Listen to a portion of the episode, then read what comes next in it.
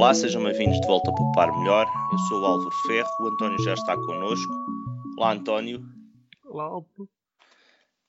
António, esta semana andaste a ler um, um artigo, que, um paper, um report, é um quê? É um documento hum. emitido por uma agência internacional de energia relativamente ao stand-by. O stand-by já não é uma coisa... Hum, o consumo de energia em stand-by já não é uma coisa nova aqui no, no Poupar Melhor. O que é que tu foste descobrir nesse documento?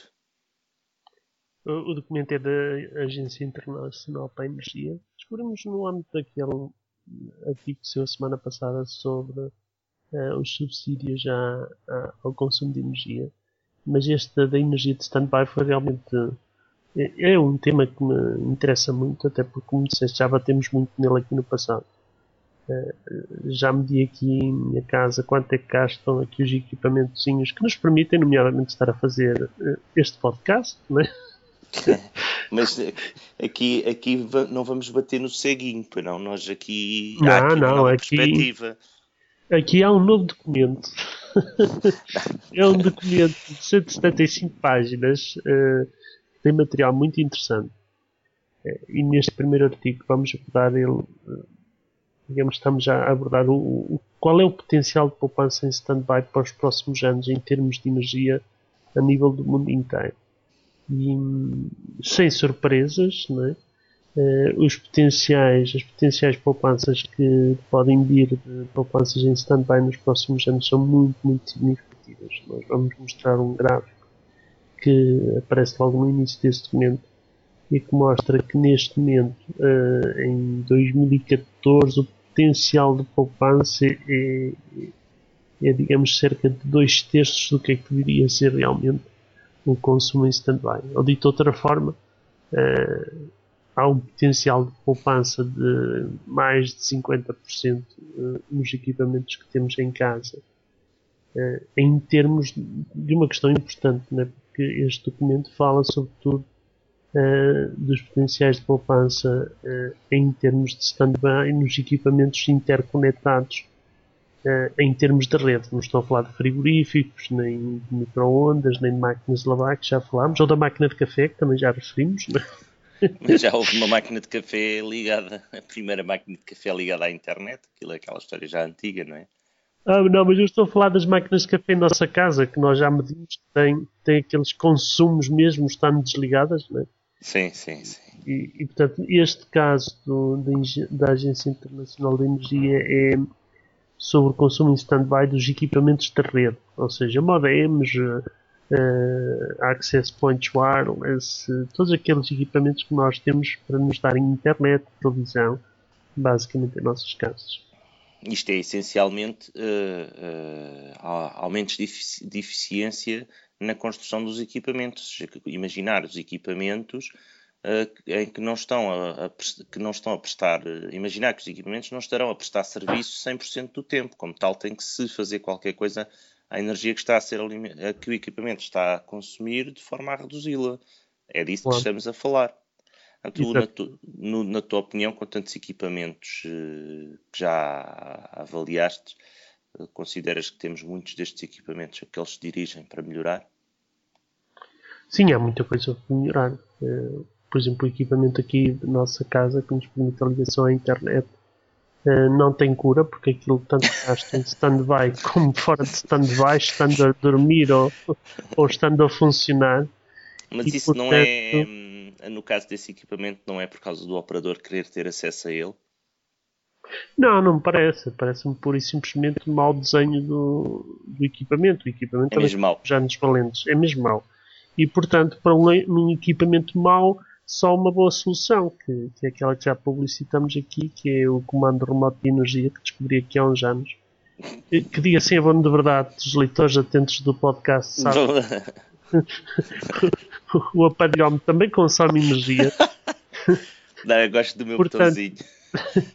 do meu botãozinho. Para ter o equipamento desligado, tenho que consumir energia mas como o diferencial é muito significativo, ou seja, gasta uns poucos watts para desligar muitos mais watts, uh, durante a noite o, o super hábito de poupança Super hábito.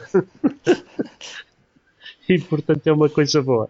Agora, o que realmente acontece é que os aparelhos novos que estão a ser introduzidos um, ehm, continuam a ter os mesmos problemas e, e, isso é que é preocupante, porque há zonas e domínios onde a poupança efetiva. Ainda também a semana passada pusemos um artigo uh, sobre a eficiência do, dos transformadores que nos permitem carregar os, os, os telemóveis e os tablets, iPhones, iPads, etc e aí sim sabemos que já há muita eficiência, ou seja, até já os podemos deixar ligados na tomada porque o consumo é tão baixo, tão baixo, tão baixo que já não é preocupante. Agora, quando temos equipamentos de, de wireless, temos equipamentos de modems, temos equipamentos de fibra que consomem 10, 20, 30 watts hora, uh, ao fim de um dia isso traduz já em, em dinheiro palpável e ao fim do mês então já pode ser vários euros. E, e portanto, eh, é muito importante eh, para as famílias, para as empresas, porque isto é um problema também das empresas, né? porque as empresas têm sempre os equipamentos lá ligados. Eh, eu, por exemplo, estou a falar da minha empresa, neste momento tem lá equipamentos ligados porque têm que estar ligados. E em quase todas as empresas isso acontece. E, portanto, a poupança que pode vir de, destes equipamentos serem mais eficientes é realmente muito significativa, sobretudo quando se calcula isto ao nível global. António, tu aqui em casa também tens um Raspberry Pi. Já me Exato, diste. Já que esse é mais poupadinho do que a maior parte deles, né? Tu, tu recorda-me lá, lembras-te quanto é que estimaste que seria o custo de manter o Raspberry Pi sempre ligado durante um ano? E, isso é daquelas perguntas que em direto é um bocado difícil de responder. tá bem, mas eu lembro, era, tu calculaste isso em 3 euros calculaste isso em 3 euros. Ah, estás a fazer a pergunta e sabes a resposta. Ora bem. Mas sim, eu lembro-me que era uma coisinha baixa. Sobre era, era à volta de 3 euros. Era à volta de 3 euros, não me lembro do número exato. Tu dizes o número exato, mas eu não me recordo. Tens, temos aqui agora, esta semana, saiu uh, uma nova versão do, do Raspberry Pi, mas não é realmente uma nova versão, é a versão que nós temos, uh, o Raspberry Pi Model B, melhorada. Nós uh, vamos publicar esta semana dois vídeos sobre isso e uma das coisas que uh, a Raspberry Pi Foundation se preocupou foi em reduzir o consumo de energia da, da plaquinha, que já quase que não gasta nada. Tu já tiveste a oportunidade de ver quais são as melhorias para o novo equipamento? As melhorias realmente não são muito significativas, não é? Dava jeito de ter se calhar um processador mais potente, mas realmente isso vai contra a questão da energia a, parte da poupança da energia parece-me realmente um aspecto positivo, sobretudo para aqueles equipamentos que se deixam ligados. E, e, portanto não estão a fazer grande coisa, mas estão ligados e podem, podem fazer uma série de coisas úteis. É, mas em termos do resto, realmente não há muitas melhorias muito significativas. Não, é? aquilo tem ali uma. substituem a placa, a, a, a interface, a socket de, do SD card para um micro SD, que é aqueles mais pequenininhos que hoje em dia se usam nos telemóveis, uh, uh, têm mais portas USB, mudam ali umas luzes e umas entradas de sítio, mas realmente o que eles conseguem é reduzir o consumo de energia também, não sei se por, por como eles fazem, um, eles dizem uh, que reduziram o consumo de energia entre 0,5 a 1 watt. Mas pronto. Que é, de certa forma, substancial tendo em conta que o que nós havíamos visto em termos de, do consumo do Raspberry eh, era pouco superior. Portanto, se nós jogarmos, eu estou aqui a, a ver rapidamente o gráfico, eh, em termos de pico de funcionamento, o Raspberry gastava qualquer coisa com 2 a 3 watts, sem chegar aos 3 watts. E se tu dizes que a poupança é de quanto? 0,5 a 1 watt. Ok, pode, pode chegar quase quase aos 40, 50%. Portanto, é, pode ser uma poupança substancial de energia. Não se pode dizer que realmente seja um equipamento que gaste muito, sobretudo para aquilo que faz, e portanto esse aspecto pode ser um aspecto muito positivo. O aspecto é, é bastante positivo. Uh, uh, uh, até imagino que vai, vá aparecer no próximo relatório de justificação do aumento dos custos de energia, não é? Eu é que não vou trocar o meu, não é? Porque se aquilo só gasta 3 euros por ano, e se mesmo se reduzisse para metade, não viria custar um euro e meio menos por ano. Mas uh, só o trabalho de ter que instalar um novo sistema aposto que iria descompensar imediatamente desse um euro e meio. É? Olha que tem um dos vídeos que nós vamos publicar, o, o autor que faz aquele, aquela série no YouTube que é o Raspberry Pi para, iniciados. Um, ele refere precisamente isso durante o, a gravação, mas depois nas notas diz que afinal está enganado, que pegou na, no SD card que tinha no Raspberry Pi Model B, colocou no Model B+, e tchanã, funciona. Pois, eh, eu também é provável que desse sorte, porque eu tenho um daqueles adaptadores. E na verdade o SD card que eu tenho é aquele muito pequenino e portanto era só pegar no micro SD e pôr uh, no outro, exatamente. Exato. Mas é assim, não sei se justifica, depende da aplicação. Por exemplo, no caso, no meu caso, que uso aquilo como hum, time capsule e, e, Apple TV, já não está a fazer, a ler os tweets, nem a twittar automaticamente, não está a fazer nada dessas coisas. Nem tenho, nem, já nem tenho o dashboard de, de, de de temperatura e de consumo de energia interno ligado, desliga isso tudo, portanto está apenas a fazer da Apple TV eh, de Home Theater PC, ou seja, para ver, eh, para ouvir música e mostrar fotografias e essas coisas, e um, como time capsule para fazer os backups de, uh, via Wi-Fi do, do, do Mac.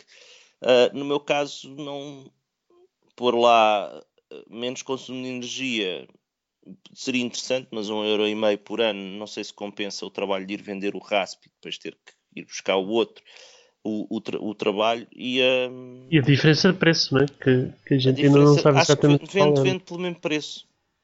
Eh, pelo menos, mesmo preço. vende pelo mesmo preço, pelo menos é o que diz o, o, o fundador da RASP Foundation, são 35 dólares. Pois, o problema é que tu não conseguirias provavelmente vender o teu atual por esse, né? Portanto, terias sempre um diferencial. Não estava previsto, mas vou Também dizer. Podes o vender dizer... com valor acrescentado, mas é? já bem preparado, programado e tal. Para as pessoas que estão interessadas nisto, se forem, se derem um, um saltinho ao, ao, ao OLX, que é o site de vendas em, em segunda mão, vão. Uh, uh, eles não nos pagam a publicidade, portanto, adiante. Não. Vão lá encontrar, vão procurar noutro sítio se quiserem, mas naquele sítio em concreto existem uma série de pessoas a vender Raspberry, o conjunto Raspberry Pi com o software instalado, com, já com as peças todas, que é só é tipo um kit que a pessoa leva para casa e monta, já com a caixinha é só levar para casa e montar. E os preços vão desde o preço da Apple TV até ao preço mais baixo, em que é só o, o, o, o raspo mais o cartão e não tem a fonte de alimentação, não tem nada. Isto porquê? Porque o Raspberry Pi inicialmente era vendido sem um cartão de memória com o sistema operativo, não é? Portanto, tipicamente recebíamos a placa, tudo o resto tínhamos que ir nós comprar. Comprar e instalar, não é? Comprar, instalar e configurar. Neste caso, o que estes valores acrescentados estão a oferecer é aquilo que qualquer um de nós que tenha um Raspberry Pi montado sabe muito bem que é rápido fazer e produz um, mete à venda e provavelmente consegue manter um, um preço que justifique. António, esta semana ficamos por aqui. Obrigado, António. Adeus, Álvaro.